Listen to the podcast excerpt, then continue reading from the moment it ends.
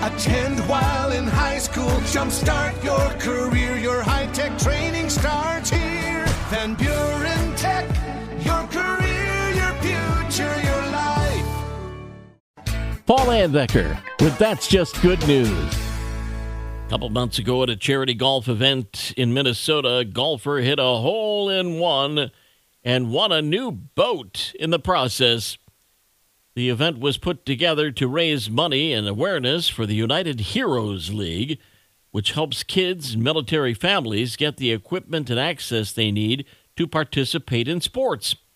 Eli Wahlberg was there to support the United Heroes League. When he swung away on hole 17, he made that shot in one stroke.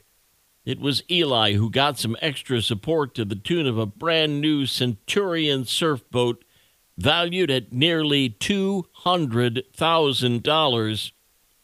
The annual charity golf event has been around for more than a decade, but it was the very first time that someone was able to win the grand prize with an amazing golf shot. And that's just good news. Have some good news to share?